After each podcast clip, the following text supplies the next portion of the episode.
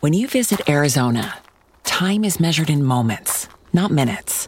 Like the moment you see the Grand Canyon for the first time. Visit a new state of mind. Learn more at hereyouareaz.com.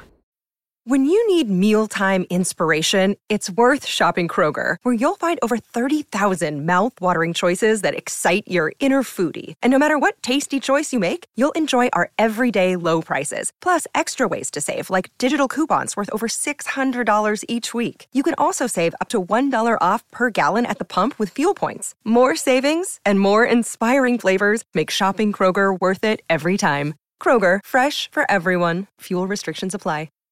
Welcome to the podcast, everybody. Here we go. Shall you start or shall I? Go for it. Okay. I'm reading these for the first time in several days. So I have no idea what I've got written down. what all right. Oh, I uh I was listening to the Young Turks. They popped up on my YouTube. Okay. And the background was that they were they you know, it's funny the levels of commentary here. They were commenting on an article in the Guardian. Let's comment on their Let's comment on their commentary. it's like the Bo Burnham skit. Uh where the ultra wealthy are miserable and it talks like this person works with them and talks about how there's a lot of vying for money with family you can't trust anybody uh, the kids often never really have a sense of achievement if they're from Mm-hmm. generational wealth because they're never asked to do anything and it, it creates tons of issues I've seen this. I know multiple people whose families just fight all the time because they're desperately clawing at the money of dead relatives. Yeah. And uh, the one guy, Cenk, expressed some empathy, but I thought this line from I think her name is Ana Kasparian was in, was just like instructive and interesting to discuss. Was I feel zero empathy for them.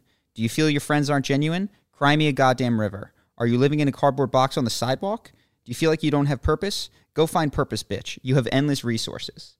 Um, and I thought it was interesting because like the same pull yourself up by your bootstraps i would succeed in your situation mentality mm-hmm. that she has is exactly what she hates in republicans. Mm-hmm. And she would if she were sitting here she would argue and i agree to to an extent that material circumstances material circumstances can be very difficult to overcome. But of course she has no idea no concept and as she expressed zero empathy for what it would be like to live in someone else's shoes and if Yeah, it is the case that so many wealthy people struggle so much to be happy is that not a material circumstance causing like Yeah, that is think- having a massive people influence over they that? struggle to they struggle to really get ha- the predictable patterns that come with what they think they want. So like when when children get famous, it's just almost always a death sentence for their mental It's a health. really bad thing yeah, for kids. and people, but people have no empathy when like Justin Bieber is speeding through a neighborhood because they he's reckless. He's this. That's like this kid was doomed the second he got famous, Mm-hmm. and you can see it playing out in the fact that he his health has not been good, his mental health has not been good, but nobody feels bad for him in the same way that because he has the things that they think would improve their lives. Right. Versus there's other things that can that are predictable. Like if you have an alcoholic abusive dad, that's gonna fuck your life up too. And we mm-hmm. all have empathy for that because it makes total sense to us. But it doesn't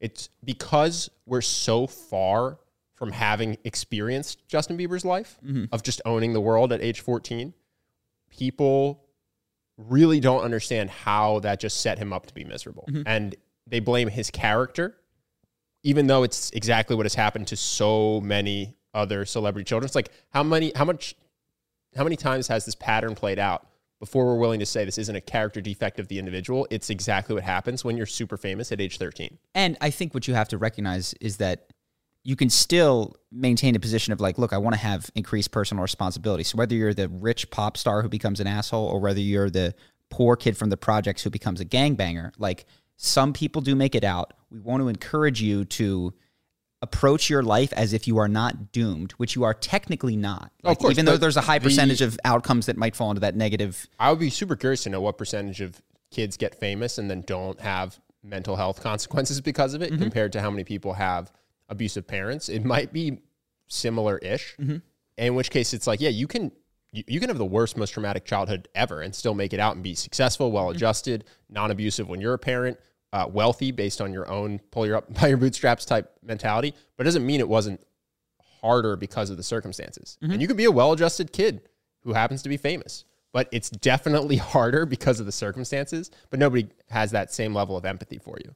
You know what I mean? You don't look at the Harry Potter kids and, and amazed at the ones that didn't end up fucked up because of it. Yes. Uh, what I, what I found interesting, and I don't know that it's true because there's there was um, I forget what the, it was the Jonathan Haidt book, which is the I don't know if it was the Righteous Mind or something, but it talks about how uh, the Democrats or left leaning people are higher in the um, the care like metric that you measure. Do do they c- care and have a, a big heart, lots of empathy? And I think that that could still potentially be true on the aggregate. But what is interesting is that it does not extend past a s- certain group. Oftentimes, it does not extend to the wealthy. At least from what I see and read online, maybe it does. Maybe some people have understanding. But I've mentioned this. Like, if you were to truly approach the world and not say, uh, view people as individuals and not say, hey, we need to help um, gays or women or blacks because they are historically op- oppressed, but instead look at individuals and be like, who is struggling? Who like genuinely needs help, would benefit from help? You might wind up in a world where Jeff Bezos required a lot of community attention, even though he has all that money. And that, You're saying because he might be miserable. because he might be miserable. And if you were to look at people as individuals, well, he wouldn't get a ton of attention. He'd just get as much attention as everyone else that's equally miserable. that is equally miserable. Exactly. Exactly. He He's might not going to be the most miserable Yeah, person. he- You're probably just saying not. like he's going to get a little bit. he might get some community care time whatever you know what i mean be given given his individual circumstances and that that is people just don't like that can't imagine that they they think that once you have a certain level of material wealth any problem that you have is crimea river territory Sure. you know it just doesn't I matter. don't think the problems are worse though. Like when I say I know families that tear each other apart because they are trying to claw back granddad's money after he dies, they're they're not more miserable than the people who are having a bunch of infighting because they are impoverished and are struggling to get food. I'm just saying that their circumstances predictably lead there often, which is they don't make the wealth themselves, then they turn on each other, and that leads to unhappiness because they don't have a sense of achievement or strong familial bonds, which is what actually makes you happy no matter what your wealth level is. Well, Well, it doesn't mean that they're worse off than the they, people who they are. could be and we've Yeah, talked but it's about probably we've talked about a avicii no, we've talked about Avicii, and I've lived with poor people. I've lived with poor people. a lot of poor people kill themselves too, though. Like Avicii's know. a tie with I all know, the no, other but, but, but you're, you- you're treating them as groups. I'm saying I've lived with individuals who are very poor in Costa Rica and are were way better off than Avicii. well, I think poverty in Costa Rica is different than poverty in the U.S. because I think happiness is all about expectations, and so in the U.S. you're you could have the same level of poverty in different countries and have a very different sense of happiness based on your circumstances. Sure, I agree with that. I'm just saying that there there's a hundred. I'm hundred percent certain there's someone in America who is impoverished who is way better off from a subjective experiential standpoint than Avicii was. I don't think anyone would fight that. Exactly. So, and you were just saying like I, I'm- I say it's a tie and not worse. I I think you would have to look at each individual to determine whether it was a tie or worse or better based on their own subjective experience. And then of course it's tough to compare. Yeah, yeah. I'm Across. I'm yes. You're saying the point you're trying to make, I think, is that wealth doesn't uh, cause you to have a sphere of invincibility around you when it comes to being miserable. Mm-hmm. I'm saying I agree. It doesn't. It's not to say that that means that you're worse off than somebody who's like it's not worse than being poor. You're Correct. just saying it doesn't automatically make you happy because you have resources. Yeah, I agree with. And and all this being said, it's probably a good thing to uh, aim to reduce poverty because the predictable struggles that you have there are often solved by escaping poverty, and then you get other problems that you know Yeah. need need different approaches to to Yeah, yeah, exactly. to ameliorate your suffering. Um, but I, yeah, it was just interesting to, to watch and just uh, the the admitted zero empathy. Uh, I was like, wow, this is this is wild. Like this entire article just explained to you how miserable things are in a way that you can't understand.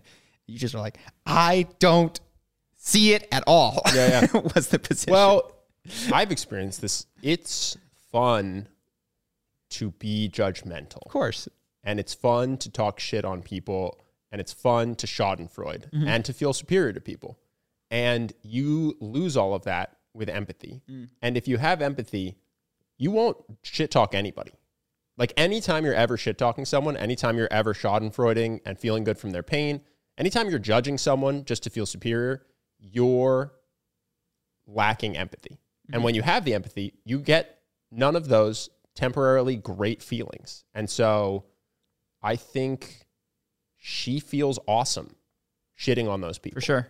and doesn't want to give that up in exchange for understanding them better. Mm-hmm. That's a very unappealing short term trade.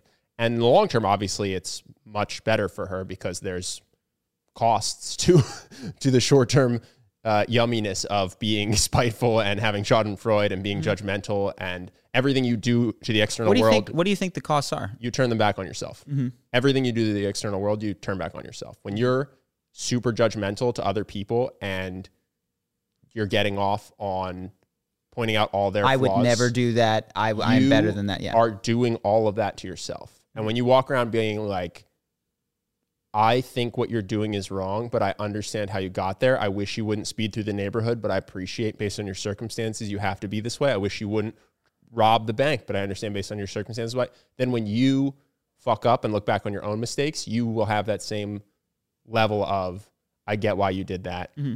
And I don't have any malice for you and I don't whip you internally. Mm-hmm. And so I think in the long run, everyone would be happier to have more empathy for other people because I think they would all be much kinder to themselves in their own heads. Mm-hmm.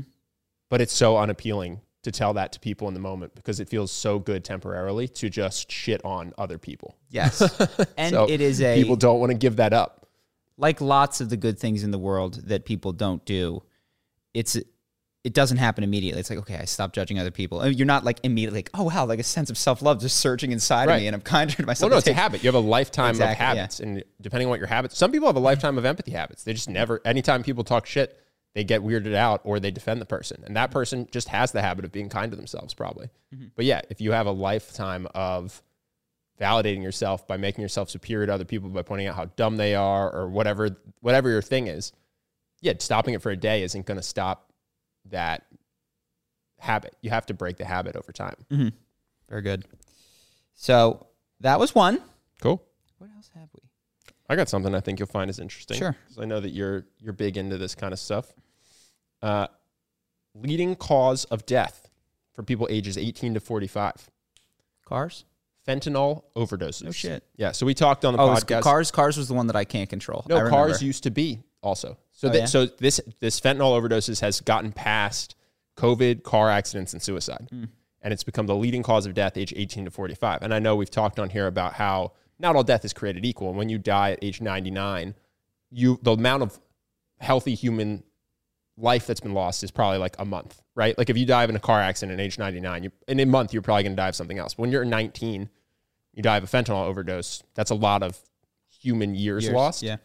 And it's just interesting. It's for people who don't know what fentanyl is. It's a drug that they you cut with other drugs that was is like I thought it was like heroin plus. It's an It was- opioid. yeah. So you cut you so okay, people don't know what the word cut is. You combine it with other drugs because it's cheaper than those drugs and it's really strong. Now the downside is it's super deadly, but if you get it right, you can create a similar high so the person thinks they're buying heroin or whatever Mm-hmm. it is and they get the same high they're expecting, but, but the margin for error, the margin for error is much smaller because it's, so much stronger. Yes. Yeah, exactly. And it's just fascinating because it's the leading cause of death in the U.S. from age 18 to 45, which is a demographic you'd think people would care about. Yeah. And no one talks about it. And you Uh, could, well, I don't know if that's true. I've heard, I've heard some about fentanyl, but dude, I haven't seen anybody on any of the major news channels talk about it. No one brought it up in Thanksgiving conversation. You know what I mean? It's just not, to me at it's least, not. it's not part of the national It's not. I dialogue. know. I understand what you're saying. It's like it's not COVID or Omicron. It's not. It's not that popular. I have. I mean, I'm familiar with fentanyl, but Yes. Okay. It's not, it's not, and I'm, by the way, I'm not trying to diminish these other things, but it's not COVID or gun control. sure, it's, definitely not gun control. It's not like how much news coverage is, are we getting, and how how much debate are people having with their friends about how this has to get You solved? how this is a unbelievably unacceptable problem to have. you, uh, you know what's interesting is I think the things that rise to national consciousness require opposition. So like if if everybody in America had a very similar stance on COVID, which is like, yeah, we're going to wear masks and like some people shouldn't get max vaccines, but some people will, and we all just agreed, I think we'd be talking about COVID way less. It's almost like the debate and it, the disagreement there is why it is such a popular topic. And with fentanyl, I don't think people are like, that's a good thing. They're like, yeah, it's bad. We shouldn't have it. And everybody just kind of Dude, it's so solvable. This is the interesting thing. The, the U.S. government is making this happen. Mm-hmm. Every single one of these deaths is on the hands of the U.S. government. If they just legalized drugs, you wouldn't have to cut it with fentanyl. You would be able to go Mm-hmm. to a CVS and buy drugs instead of going to a guy who's selling you something that you don't know what it is. Yeah. You'd have all these deaths go to zero, literally, Uh, maybe there'd be people who are buying it because it's cheaper on the street, but you'd have them dropping significantly. And not that anyone really seems to care, but you'd also see like seriously help Mexico and all the violence that occurs Yeah. from the drug cartels over there that are running the. Is that where fentanyl comes from? Yeah. Uh, and so thought it was China. I don't know. I'm It's both. Yeah. It's both. Yeah. So basically, well, also, but think about it. If you legalize every drug, you don't just interrupt fentanyl sales, which do come from Mexico and China. You mm-hmm. also interrupt cocaine sales. Okay. Yeah. Which, as soon as we legalized marijuana, the Mexican drug trade just turned steeper towards cocaine, basically. Yeah. Because there were there's still some illegal marijuana, but I mean, it's just clearly a diminishing market as people are able to just go to MedMen and buy it, mm-hmm. you know, with no problem with a credit card. So yeah, this is the number one cause of deaths, people age 18 to 45, and the U.S. government has the solution whenever they want it, and they don't do it. Yeah. Nobody talks about it. No one is upset about it, and I just find that really interesting that nobody is is uh, up in arms demanding that we just legalize all these drugs so that people stop dying of fentanyl. Yeah, I'd so like that all I'd like to hear the counter argument. It does seem like one of the easy ones that I like.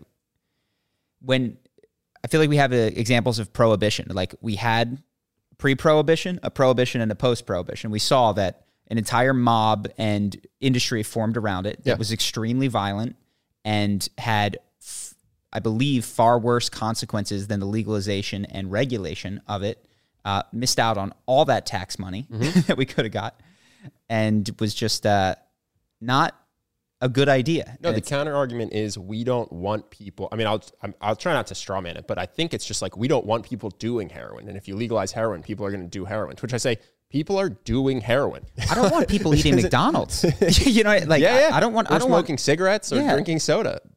I, I really think if we if we approach these things, we'd be like, we really don't want people eating shitty fast food. Like that is really not what we want. It's not good for them. It's not good. Yes, that. But it's there's this moral. I wonder if it's because of our puritanical origins uh, approach to drugs. It's the other thing. People, predictably, and I was definitely in this category, have different groups of things. So when you tell someone that they're going to have a vegetable or a vitamin or a supplement, they have one approach to it.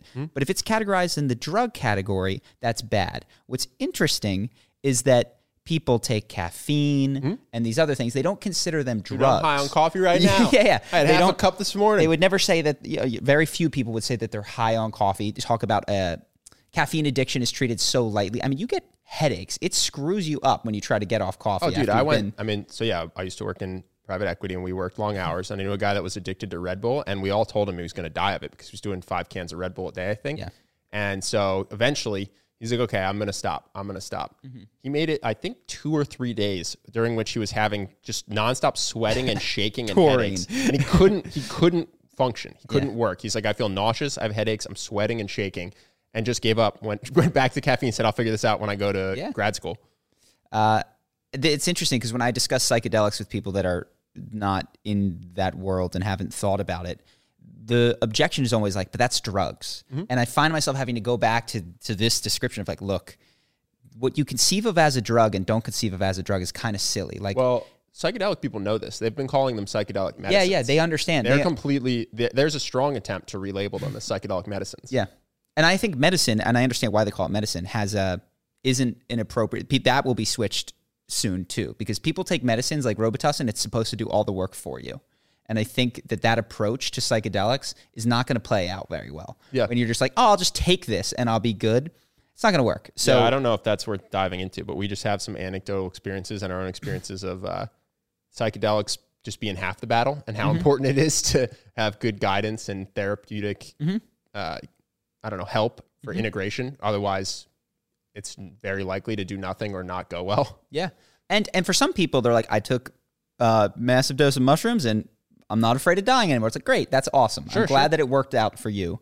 Uh, you do not want that to be the standard protocol for most people. Just like, take take a heavy dose of this psychedelic and you'll be better. Well, that's the other thing. I mean, you could have high end facilities for heroin that cost extra Mm-hmm. for the rich and famous, where you go and they're monitoring your vitals. And Mm-hmm. while you're on your heroin high, they are giving you an IV or whatever it is. And uh, listen, I'm not saying we want. I wonder people, if heroin could be used like psychedelics, where there's like interaction on it, and it's like, what what do you like about you know where there's talk therapy going on while you're on an opioid? My understanding is that heroin's very dangerous and no one should do it. Mm-hmm. But I don't think making it illegal has led to that. Mm-hmm. So I think you might as well legalize it, try to make it as safe as possible to use so that people stop dying of overdoses and we stop funding cartels. There was one guy in New York who was a professor who admitted to using it uh, recreationally for many, many years, which to He was microdosing, which I still wouldn't recommend. yeah, no, I'm, and I, I certainly wouldn't recommend it. I don't think he was like train spotting himself, just shooting up and being like, "Here I go." Well, it, this is kind of, I think most people watching this know that, and you know that I don't have to tell you, but I'll say it, is that people treat addiction and drugs as if it's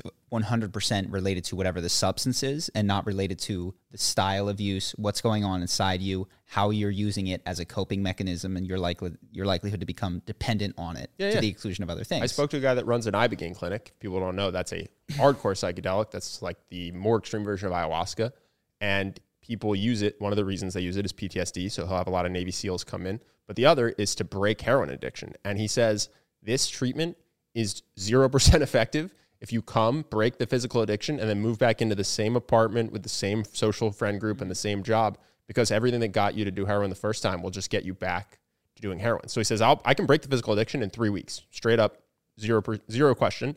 And then we have to work together on creating a new life that doesn't lead the person back to heroin. Mm-hmm. Very good. New topic? Yeah, go for it. So there was, I guess I clicked something related to the Rittenhouse trial, and now Twitch stuff, Twitch drama shows up on my YouTube, which is Okay. Twitch is like high school, man. The, at least the stuff that I've been seeing. Maybe it's because that's what I clicked for Rittenhouse, but the, there's just so much drama. It is ridiculous. So one of the big things now is there's one guy Hasan Abi. I don't really know him that well. Uh, is banned on Twitch, and banned means they use the word ban. I think inappropriately. It's like for a limited time. My understanding of ban is that it's in other contexts used to me like you're never coming back, like exile. Uh, but yeah, he's got a- suspended. He's The word- suspended. the term is suspended. Suspended Yeah. seems like the more appropriate term. Uh, and maybe that's that helps stir up the drama, like banned instead of suspended, which is like, oh, boring. Uh, Yeah, well, I mean, if you pop for steroids in a sport, you get suspended. if you get banned, you're never coming back. he said uh, he was saying now, you know, Twitch is very sensitive to slurs and bad words and all these kind of things. And he said that someone was a cracker in an angry way.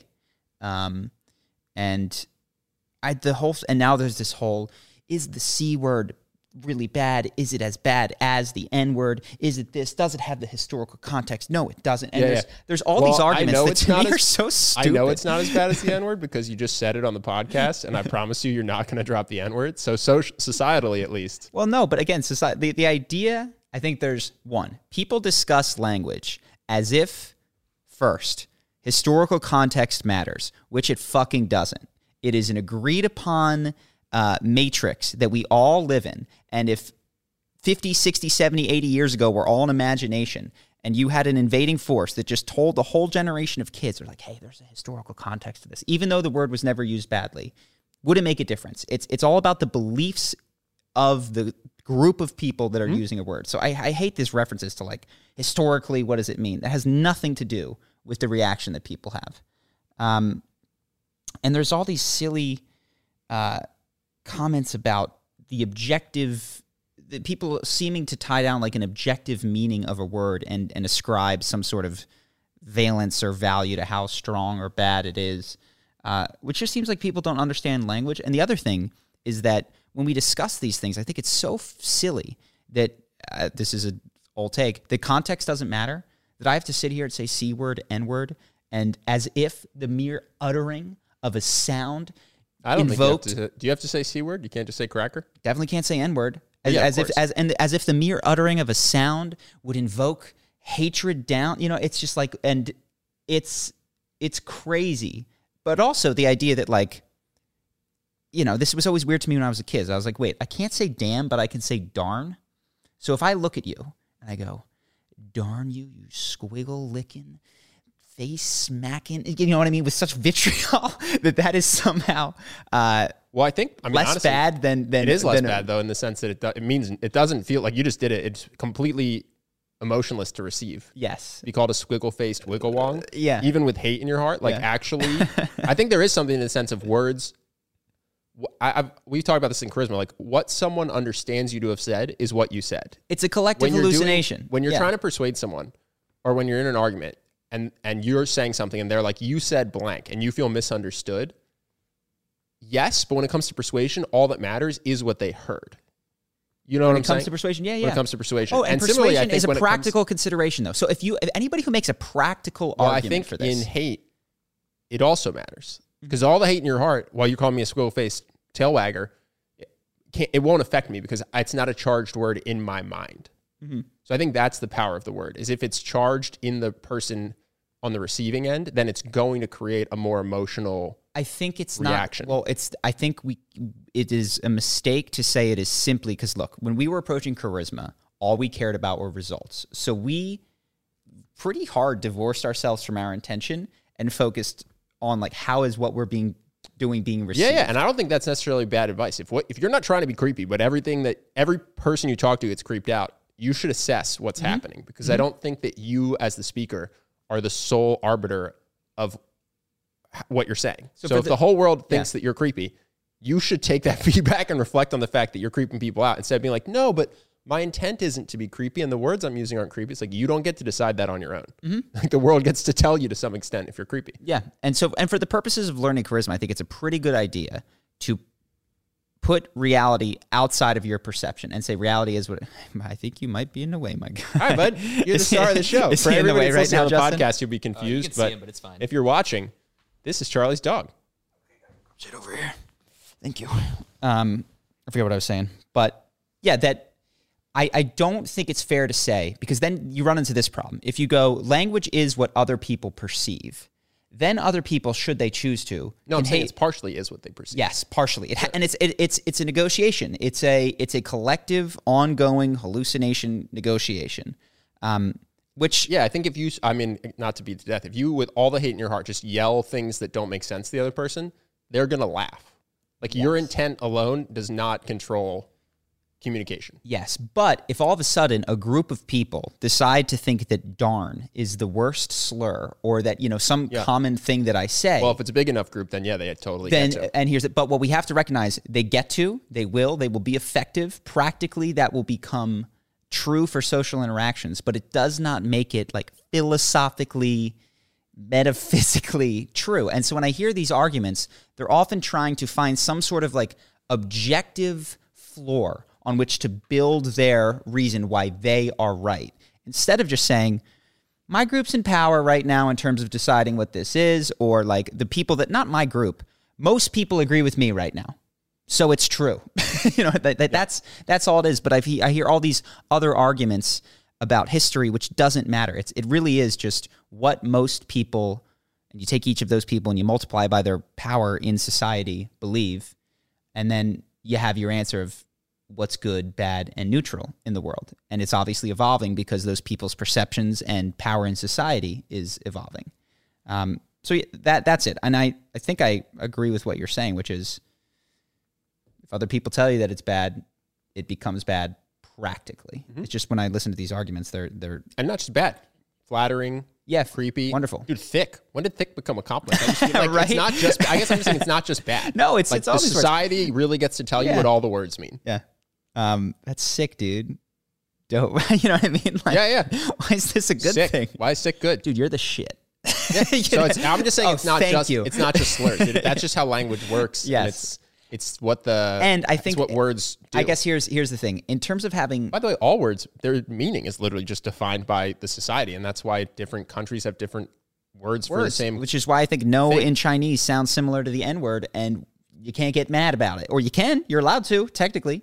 Uh, it's just yeah, language is just a, an agreed so. Here's upon. I guess here's what I'm saying. If you happen to be a person who agrees with American society writ large, have compassion for somebody that didn't grow up in the same type of spheres and bubbles and doesn't use words the same way as you do, and might mean things without the intent and power which you ascribe to them. And I think that's part of my issue with uh, these words and what people say. Any of their slurs that are that are unacceptable uh, is that you might have the experience that is now dominant in terms of what most people perceive these words to be and how bad they are, but somebody else might not and might use them totally bad. So I guess I'm just saying, obviously, look for context. wasn't look this guy's intent. context? Wasn't he trying to use cracker as a He slur? was. He yeah. was. So seems pretty down the fairway in terms of. The thing for me is again, if I were running these social media platforms, and maybe this is I'm he- impractical. He, tri- it was he tried to use it like a racial slur. yes, So his intent was to racially slur someone. yes, I don't even think it's a bad word, but if you're going based on,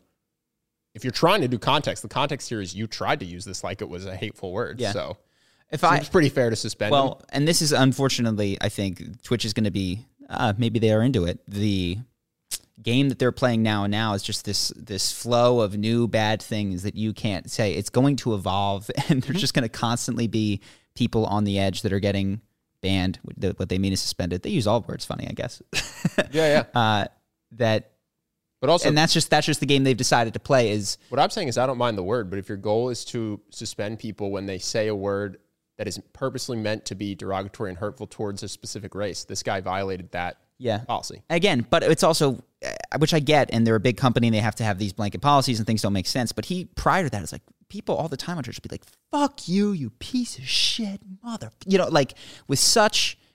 Sorry, Jason, uh, Justin, you don't get paid for this episode. You can, you can bleep it. You can bleep it. Uh, that, that you can be so hateful. So obviously, like, what emotion is that person expressing? We would all agree, oh, that's hate. Like, he, he fucking hates that person. Uh, and if you don't say one of the no no words, you're fine. But if mm-hmm. you use a no no word describing something, you know, like you're reading Huckleberry Finn, you drop the N word without calling it the N word, now now that's hate speech. It's it's just very the way that we approach speech today in online communities does lacks philosophical rigor. Is that true? I actually don't know. I'm pretty sure if you if you read Huckleberry Finn on Twitch, when you say it, you are you are going to look at a ban. When you need mealtime inspiration, it's worth shopping Kroger, where you'll find over 30,000 mouth-watering choices that excite your inner foodie. And no matter what tasty choice you make, you'll enjoy our everyday low prices, plus extra ways to save, like digital coupons worth over $600 each week. You can also save up to $1 off per gallon at the pump with fuel points. More savings and more inspiring flavors make shopping Kroger worth it every time. Kroger, fresh for everyone. Fuel restrictions apply.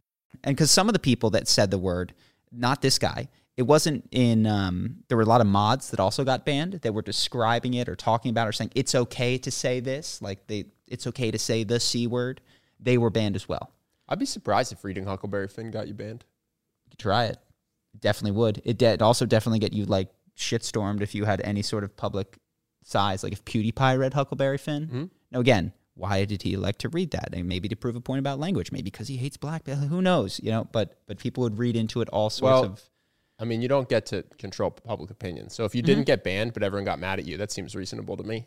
Not reasonable in the sense that it's justified, but just in the sense that you don't get to say you're not allowed to be mad at me. Sure. I don't think I did anything wrong. You're not allowed to be mad at me. Well, I guess what I'm what I wish that people were more sophisticated about their their approach to language, and I understand that they're not going to be. Just to be clear, that's not top 10 on my wishes. No. Like, it'd be nice, but it's not that important relative to all the other things I'd wish for first. I would be six two first. No. I was actually thinking, I wasn't going to bring it up. but I was actually thinking about the, th- the uh, I'm doing these videos on dating, and everybody always writes in, you know, attractiveness and how attractive the celebrities are. And I feel like attraction is so much in your control, with the exception of height.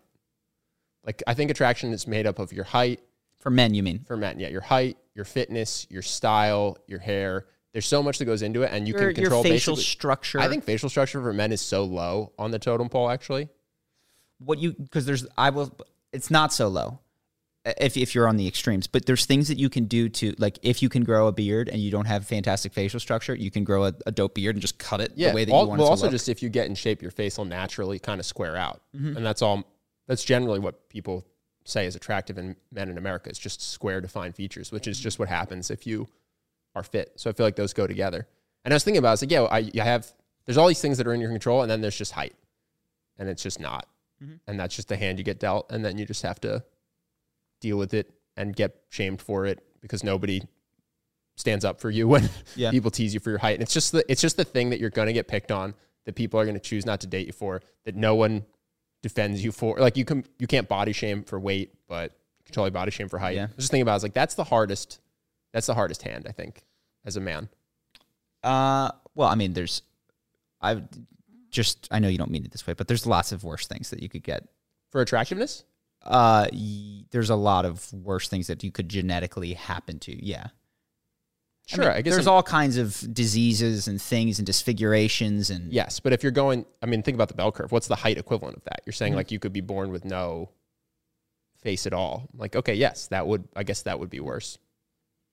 I understand think what you're saying. you're talking about you're I talking don't think about many people in the comments majority in of the people in the yes, I understand. You're talking about the most of the commenters on YouTube, the things that they complain about, the one that you say and you go, I have some understanding for this because this genuinely is not something that you can change and is something that people will judge you on. Mm-hmm.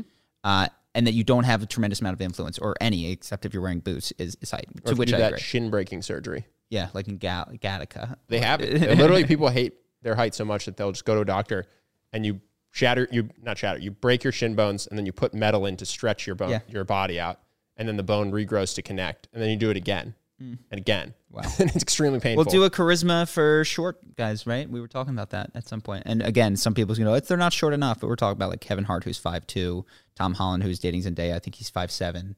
well, um, I also don't. It's celebrity heights are a mystery. Yeah, they're confused. Depending on depending on where you go They're and who like- you look at them standing next to. they're all they're all two inches taller than they say. yeah, yeah. So it's tough. Kevin Hart is definitely five two. He's I, I he feel says five four. Does he? Except for sometimes when he says five two. okay. He's he's quite short. Yeah.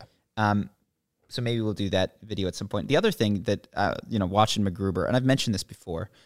I love MacGruber. This is my guy. I named him after it. Now finally he gets Yeah, to for people stay. don't know, there's a TV show called MacGruber. I, I named my dog uh, after the, the cult classic uh, MacGruber because he's got the same haircut. But the running joke is that he has a really small penis, and I cannot imagine that being made, uh, whatever the analog is for a female, a- and being okay. And it's also to be a guy out there feeling like that's you as you watch this, and it just gets teased relentlessly, and there's no there's no pushback. There's no response that he has. It is just a deep shame that he has to deal with Yeah. constantly. And it's a, the butt of every joke is it's wild to me how obvious the extension of the compassion should be. You know, you can't fat shame. You can't this.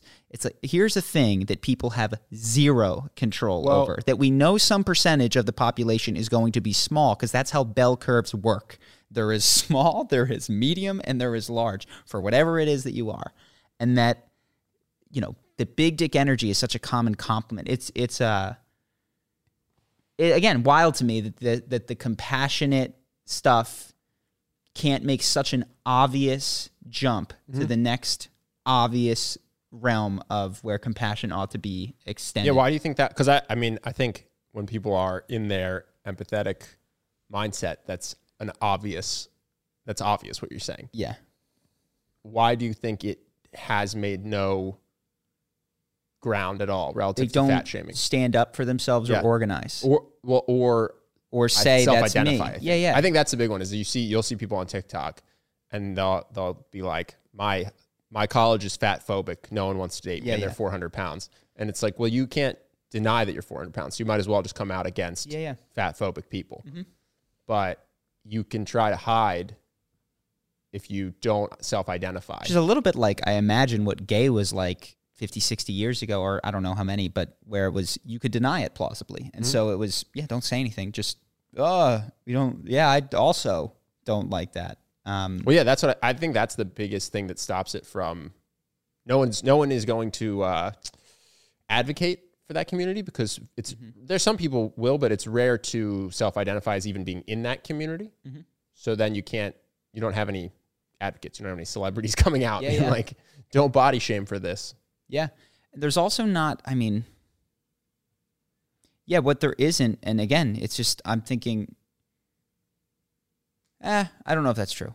Because I was, I was thinking if that was one of the few groups of people to which there is not a subset that's like, I love this, this is amazing. And so there's like, there is fat positivity. There is obviously gay positivity. Like if you're a gay person, like, I'm into that, you know? Uh, I haven't seen a, or a, a subgroup of people that's like, I love that you know, small dick energy. That's so great.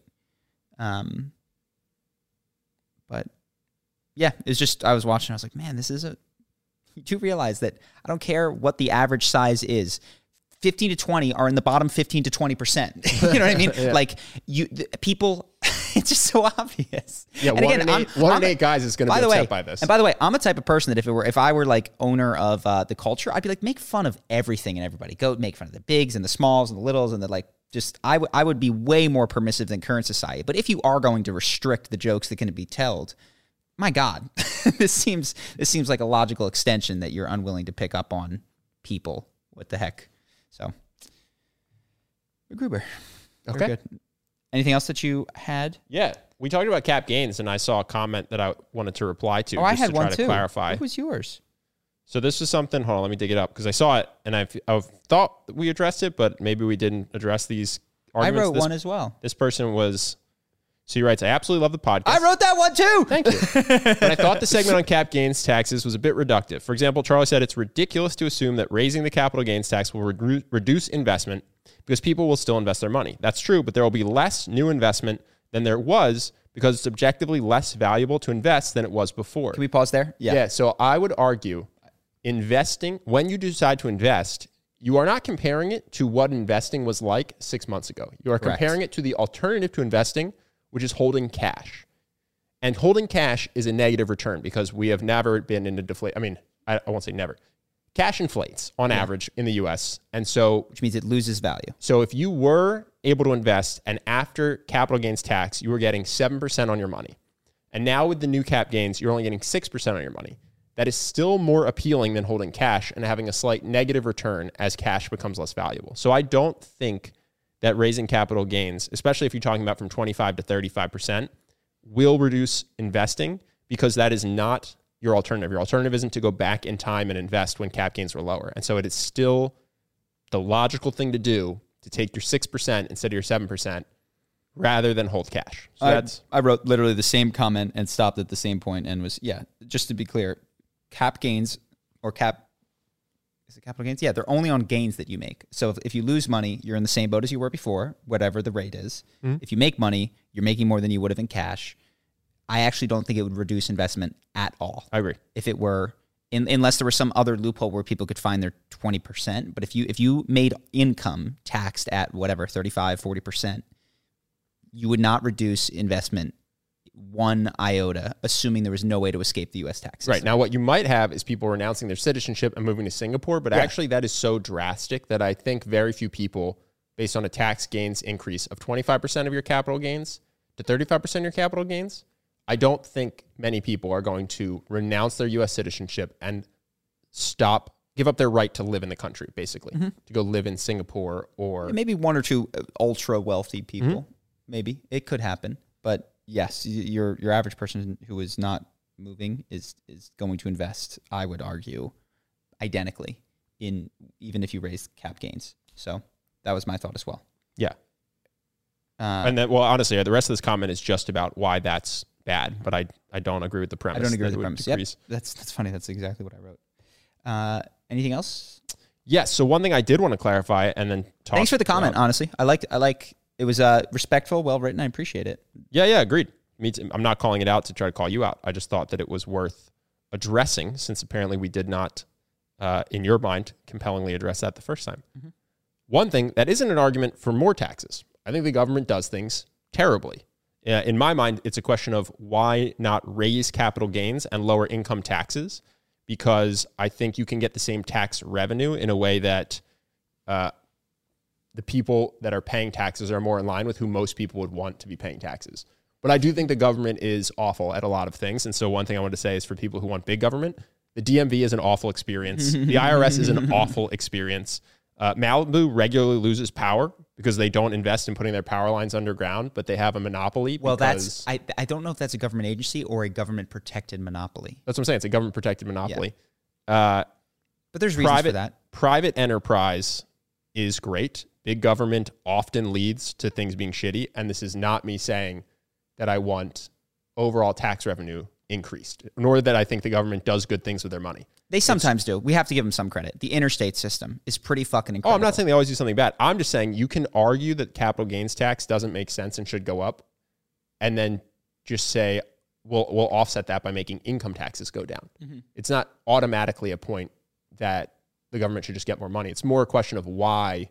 The question is why are capital gains suppressed relative to income taxes? And even prior to that is the feel like there's a philosophical question of what should the government be in charge of? What do they do better than private industry? Where better is not defined as necessarily cheaper, but you know, get it to everyone, raise a minimum quality of life, and people can disagree there, which would lead to different uh, different tax rates and how and how much revenue they ought to be collecting for the job that they have.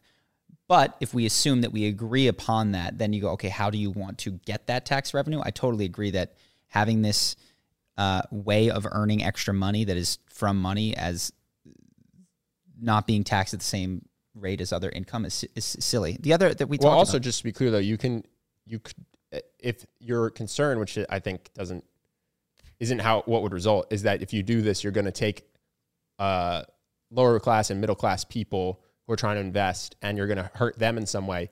You could just have a tax bracket type Yeah, thing yeah. where you go, listen, for your first, how about this? how about it's the same as uh, $100,000? It's the same. It's income is income. Let's just call it income. Here's- I'm not saying hundred thousand invested. I'm saying for the first hundred thousand dollars you make on capital gains, we'll keep it at 25. Mm-hmm. When you make more than hundred thousand dollars in a year off capital gains, we'll go 28. When you make more than 500,000, we'll go 30. Like I think you can do this in a way because that's the other thing I, I saw in the comments. Some people were saying, well. This, you know, not it's not. This isn't just uh, the uber wealthy that invest. I go, I agree. You can make you can make Yeah. rules for this. It's just that some people are making millions of dollars a year on their cap gains while having no income. And so then that person is just paying a smaller relative tax rate than someone who makes 120 grand salary and doesn't have any family wealth and so has very few investments. Well, there's and then I, we don't need to talk about this, but I thought about this. Elon Musk tweeted or that he's going to pay 11 billion in taxes this year, which is a it's a lot of money. Now, it might not be percentage wise, given how much he is worth, but this comes to the question of how and why do people pay taxes? Are they paying? Are they paying because they are able? Are they paying because their neighbors prefer them to? Which I know it was just a word that you said, but you're like, uh, that's not how most people would want. Well, do we just tax people based on majority rule? Is what is the philosophical principle behind taxes? And I actually don't know that's been clearly articulated. Like we talk about fair share without discussing what's fair. what if what if Elon Musk really did have what if Elon Musk was born with eight brains and eight hands and he was just doing it all doing them all himself and doing would we still tax him the same amount? If so, that implies that the philosophy behind it is it's not about how much you've withdrawn from the system, it's about you're just capable. If you're just capable, you just put back in. Yeah, yeah, that is what it is in my mind. Well, some people don't think it ought to be that. Oh, some I people I think don't it think your taxes should be like, okay, let's look at Charlie. Let's look at how many mm-hmm. roads he drives on. Let's look at how many kids he has in public school. Let's look at how many, and then we'll have everybody pay their. That at that point, you're not really even doing taxes. You're just having. It's just people are paying for services like it's a business. The idea of taxes is that that should not be the case. That actually, you what you want to do is have people paying based on their means, because otherwise, you just wouldn't have taxes. You would literally just have people pay tolls on every road and pay. Not exactly because because Elon Musk benefits from having a collective group of people he can sell from. There is an argument to be made that his wealth comes from the community, right? Because he is selling to a community. Yeah, but you still wouldn't look at his. You wouldn't look at the individual government resources that he Correct. used up. Correct. You'd then Correct. have to look at the government resources every one of his clients used, basically, to do that math. Mm-hmm. But no, I think it's general. I, I, my impression is that taxes generally are a. Uh, it's supposed to be based on your means back to the collective, and that's why it's based on how much income you make. I mean, That- imagine a world with no cap gains, just salaries. The idea would be that you, the amount of taxes you pay is directly related to how wealthy you are and how many how much income tax. Sure, but there pay. are, there are Republicans that think that what's fair is a flat tax. That is just and and the flat tax flat. Uh, well, some of them say a flat amount of money. Others will say a flat rate. So you everybody so pays. flat rate is still philosophically the idea that the more Mm-hmm. wealth you have, the more you should contribute to the whole. Yes. That's the same idea. Yes. Flat dollar rate, I've literally never heard anyone argue for. Everybody just gives. It's like frat dues. Yeah, I've never heard a single person argue for that, so I don't. I haven't had that discussion. I don't know the intricacies of Sure. it. But even the idea that they shouldn't have marginal increases in tax rates, still philosophically, you're saying the higher your income, the more you should contribute to the government. Mm-hmm. So that's, I think, and then they disagree over how much more you ought yes, to pay. but the philosophy behind tax is always that. It's never, oh, you drive more, so you should pay more Mm-hmm. taxes. Because otherwise, you just get rid of taxes and pay fees. yeah, this is just a doesn't need to be a discussion. But I was thinking like if I was made president, didn't have to deal with any of the fallout. Uh, people might not like this. I would definitely reinstitute the tax on religious institutions. Oh, yeah. I think it's absurd uh, that and Scientology has has effectively used this loophole. Uh, God bless them because you know why why get left out of the scam that that I remember going to the Vatican and just looking at all of the priceless works of art just crammed into back rooms. Oh yeah, I didn't think it was worth bringing up, but there's a guy I don't know where. There's a guy in the U.S. who lives in a mega mansion. He has seven private jets. He doesn't pay Kenneth tax. He Copeland, has yeah. never paid taxes in his life because he happens to run a church. It's ridiculous. Why does this guy have seven private jets? Yeah. it's not for his clergy. It's not like No, they it is. get on them. he- well, it's God told him to. Is is yeah, his- yeah. Uh, and I understand why we do historically, and I understand that that's not tenable for an elected official to promise or do. I mean, to be clear, so far to date, you can't even get a non-Christian president. So Yeah. Mm-hmm. we're so far away from what you're talking about, which is a policy that hurts the church. Yeah. can't even get a Jewish or atheist. I wonder, are president. university endowments taxed? I feel like there's probably some weird stuff going on with that. I'd have to check, and I won't talk about it this week. But I know that universities can also sometimes fit into this special thing of sacred institutions that don't need to justify Yeah. why they're they suck so bad. you know, it's, it is a total tangent. You know, it's interesting uh, because I've, I've I've thought to myself, what's worse, being Jewish or atheist? If your goal is to to be president, Ju- uh, Atheist, hundred percent. Bernie clearly thinks atheist because he is, I think, agnostic, but he very much, I remember, was trying to present himself as, Jewish, Jewish. when he was running. Yeah. And I think he wrote a paper in college that was about agnosticism, Mm-hmm. and it was a controversy that he was trying to bear. He's like, no, no, no, that's, that was just like a philosophical argument I Mm-hmm. Yeah. had. It's like, oh, wow, as bad as it is to be Jewish if you're running for president, it's worse to I think you're unelectable. You're almost unelectable as an atheist. I don't know what Andrew Yang is, but Well, I think making it out of the Democratic primary and then making it to president are different. So Yeah. what what weaknesses get picked on when you're running in the primary doesn't really highlight what your biggest weakness is as a candidate. Sure. Because it might not matter at all if we're winning the primary. And then when you are running, all of a sudden it might come up. Mm-hmm. but yeah. So that's what we got. Anything else from you? I got one more thing. Cool. I didn't know this, so I just thought it was interesting. Apparently, Theranos' biggest mistake was not lying about their product, it was just failing to develop it fast enough. Because when Steve Jobs first presented the iPhone, did you know this? He just presented a total magic show of lies. Like his the iPhone just didn't work. And so mm-hmm. what he did was he had seven iPhones and they had predictable times that they crashed and he would just swap them out so they couldn't play a full song. so uh. he'd pull out an iPhone and play a part of a song until it started to crash and then he would turn it off. Just be like, all right, that's the end and we'll move on to the next thing. And he would just hand it out and swap it out with different things. But like a magician, he was trying to make it seem like it was all the same phone. And they had never got it to run successfully without it being obvious in the presentation that it was actually a totally garbage product at the time. But the one time they got it right was when they needed to. And so then the stock price went up and pre-orders went crazy and they got a bunch of money that they then used to make an actually good iPhone. So it was interesting because basically Theranos we, oh, and the reason I think it's interesting, sorry, is because everyone loves lauds Steve Jobs and loves Apple because of the iPhone. Yeah. Which makes me think that if Theranos had just lied, lied, lied, raised billions of dollars, but then somehow gotten the technology right later, they would just be heroes of the American community. Well, the guy that, and again, who knows? The guy that originally, I forget his name, Carol, some, uh, he wrote the book um, and we talked to some of the scientists. It said that, like, this is, at least from our current understanding of biology, impossible to take a pinprick of blood and get the data that we need. Is it's not Sure, there. sure. I'm just saying we don't penalize you for lying to raise funds. Well, We just penalize you if you don't then catch up to your promises. Yes, hundred percent. And hers was, according to this guy, at least in our, relative era, impossible. Sure, to sure. do. I'm just Versus saying Steve no one- Jobs was like, no, Listen, we can do it. I'm not saying you should do this. I'm Yeah. just saying this is. Yeah. No one goes back in time after finding that out and fines you or penalizes you or yells at you or Same depresses your stock Mac, price. dude, who acted like he knew what he was going to do, and then like didn't know he was going to lose all of the fights to Dustin.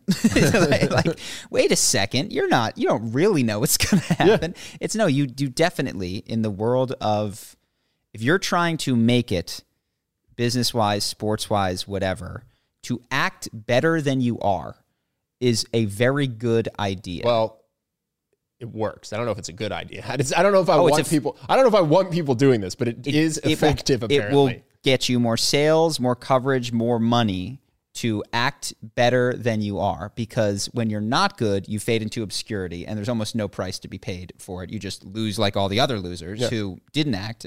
Uh, but on the rare occasions that you pull it off, and sometimes it gets more juice to you and more attention, you know, he psyched Dustin out the first time. Like, I do really think that that first fight, Dustin versus Conor, Conor was probably the better fighter, but he also got in his head and freaked him out. And I think he did that with a lot of it. Like Eddie Alvarez is a wrestler who just got in there and didn't try to wrestle him. He was just lost. Yeah, while his coaches begged him to wrestle. Jose Aldo was like like he looked I honest to God, Conor's mental game, I think, was a huge component of some of those early wins. Mm-hmm. Uh, and yeah, so it, it just helps early on. And then and then when you break your leg and you don't predict it, it's like, yeah, of course he couldn't know that. He's still Well, I guess my only takeaway is that Theranos CEO clearly idolized Steve Jobs. She was wore the turtlenecks in his yeah, honor. and tried to be him. and her lying about her product was just another way that she was emulating her hero. Like that, she just took it from his playbook, which is your product's not ready, say it is. yeah.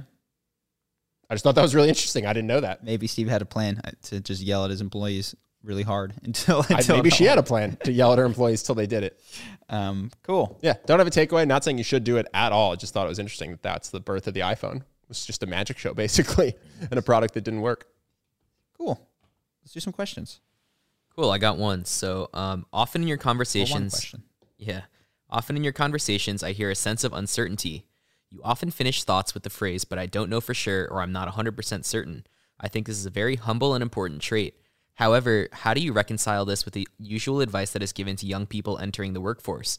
We're told to seem confident and speak with certainty and authority so that we'll be taken seriously, and often those who do this see results and climb the ladder faster. If you always speak with uncertainty, you might not be taken seriously when you have a good idea, or you might not be seen as deserving of a promotion with more responsibility. Mm-hmm. This is akin to fake it till you make it mentality. Oh, I'm on air and being recorded. I'm way I have way more conviction when I'm not on the podcast. This is because it's being consumed by thousands of people and I don't know everybody's belief system and so I have to couch what I'm saying in a way that is hopefully understood by the most amount of people. And I know that people are just going to clip this and, and try to make it something that isn't being said. So I'm trying to speak in a way that is is, is understandable to everybody on the planet and uh, gives the devil his due in every regard. When I'm just talking to people, I don't talk like that. it's a very different tone and uh, much less of a cover your ass mentality, and it's much more about just what I believe in. Uh, yeah, this is my podcast. Persuasion is very different from my in-person persuasion. Well, and also, if we wanted to grow the podcast, wouldn't be so nuanced. Uh, that would I wouldn't be the first thing I did. I'd probably get some guests, but somewhere on that list is stop hedging. Just go give crazy hot takes. That's that's what people want. Is not want. That's what people click. Well, you know, that's actually- what people react and respond to. In the know- short term, Yes, but here's the so here's the problem. We're kind of all over the place. So even our hot takes, like the one, let's say most people identify with a political party, and so they're Democrat down the line, and then other people are Republican, but they have their identity. We might just come out with an aggressive take on abortion in one direction and gun control in the other that people loved but then hated. And I mm-hmm. don't think that's how you build an audience. I think how you build an audience is you just pick a side and then you go down the fairway with hot takes that they're going to love. And Yeah. you just say, I'm going to have half the people hate me. I'm going to have half the people love me. And that's a big audience, half the people. And we would, I think, be constantly like upsetting the people that we had just brought in as fans when we switched which side of the aisle we were in favor of. yeah. So I don't think we would grow just by being more hot takey because our hot takes don't go straight down the fairway. So in any event, you're like, what do I do in my job? How do I? Yeah, don't this? don't hedge like we do as much on the We, podcast. definitely less than we do on the podcast, but I'm not sure it's not going to be great. The other thing is that we're speaking on topics like the economy and politics, which I don't spend most of my time looking and reading. I'm the the things that I am least hedgy on are the philosophical grounds, which I feel like I have explored this. So hopefully in your job, when you're speaking about something, you have a degree of mastery over it, which leads you to be much more comfortable finishing sentences strongly. but I can also tailor like we we had the height thing, and you're like, well, don't forget about people who are born without faces. I'm like, that's a fair point when Yeah. I don't know who I'm talking to. Yeah. But if I'm talking to someone at dinner, I don't. I know I'm looking at you. If you have a face, I don't have to throw that out there. I can just say, listen, you are being you have a victim mentality. You think this is out of your control. Yeah. You get in good shape, change your haircut, change your style, and be much more attractive. Like I can speak to an individual. because you understand where they're coming from, their assumptions, their background, Yes. and you don't have to clarify for some amorphous audience who could technically be anybody and might go, I, I, I have no face. which is fair. Dude, that's the, like that's a great point. Yeah, if I were talking to someone who didn't have a face, I would not tell them that height was the most important thing. I'd be like, dude, yeah, yours is a really really rough spot. I don't where like this is going to be a game plan I've never come up with Yeah. Mm-hmm. for how to improve your dating life. Uh, but yeah, most of your conversations, you know who you're talking to, so you can afford to be specific, and you can afford to make certain shared reality assumptions. Yeah. that we cannot. In some, don't emulate how we do it on the podcast. No. I would instead look at how I do it on the YouTube channel. Like, look at how some of my present, I mean, these are presentations. If you look at any talking head video I have, I might talk about a couple edge cases, but I'm pretty, I don't, I do not You should do this. cover in the same. I tell people what to do, and and are there exceptions to those rules? Yes, there are, and some of them come up in the comments and go, "Uh, uh not in this situation." But I go, "That's not." I feel very. I feel this is supposed to be instructive. I've thought about this. This covers most of the cases. Here's a handful of the exceptions. Like, take a take a look at my talking heads for how you ought to speak, present, all that kind of stuff. And also, I think even at work, when you when like when you are trying to, let's say you don't know all the details, I think you can still with conviction just say, you know, I, I have to dive deeper into the data, but my, here's my hypothesis. I think mm-hmm. that we could grow tremendously if we did X, Y, Z. Mm-hmm. It's like I would have to dive deeper in the data, but I did a cursory cut this morning, and I think this is a bad plan because based on what I saw, the real growth lever is this, and doing this is only going to grow five percent. Like you can still couch it with with the fact that you're not 100% sure, but ending this is actually something interesting that I don't know if people have heard before. What you end the sentence on is the thing that sticks. So if you say, I have to dig into the data more because I'm not 100% sure, but from what I looked at in the data, I think our biggest growth lever is this, and that's where we should focus, is going to come off much more compelling and commanding and certain than I dug into the data and what I think we should do to grow is this, but I haven't done a full analysis and I'm not 100% sure. The last part, when you have a two clause sentence, no, when you have la- a, when you have a butt sentence, when you have a but sentence. Okay, sure. What you end with is what sticks. And so that's a way to express uncertainty, but still have conviction. That plus your tone. And in that way, you can express what might be true, which is I don't know 100% yet. I haven't fully done the math, but still come across well. Mm-hmm. Wonderful. Cool. Let's do Patreon. Patreon. Appreciate all you guys for watching. If you want to hop over to Patreon, we got a bunch more questions. What are we talking about today? We're going to answer how to be a great wingman, if sweatshops could be good, and then something of a nightlife 101 guide. Oh, nice. Ooh, that's, that's an area of expertise where I will be certain. uh, so if you want to check that out, it's three dollars gets you access, keeps the podcast going, money in Justin's pocket, and uh, microphone in front of our faces. So we hope that you guys decide to do that either way. We appreciate you. Take care.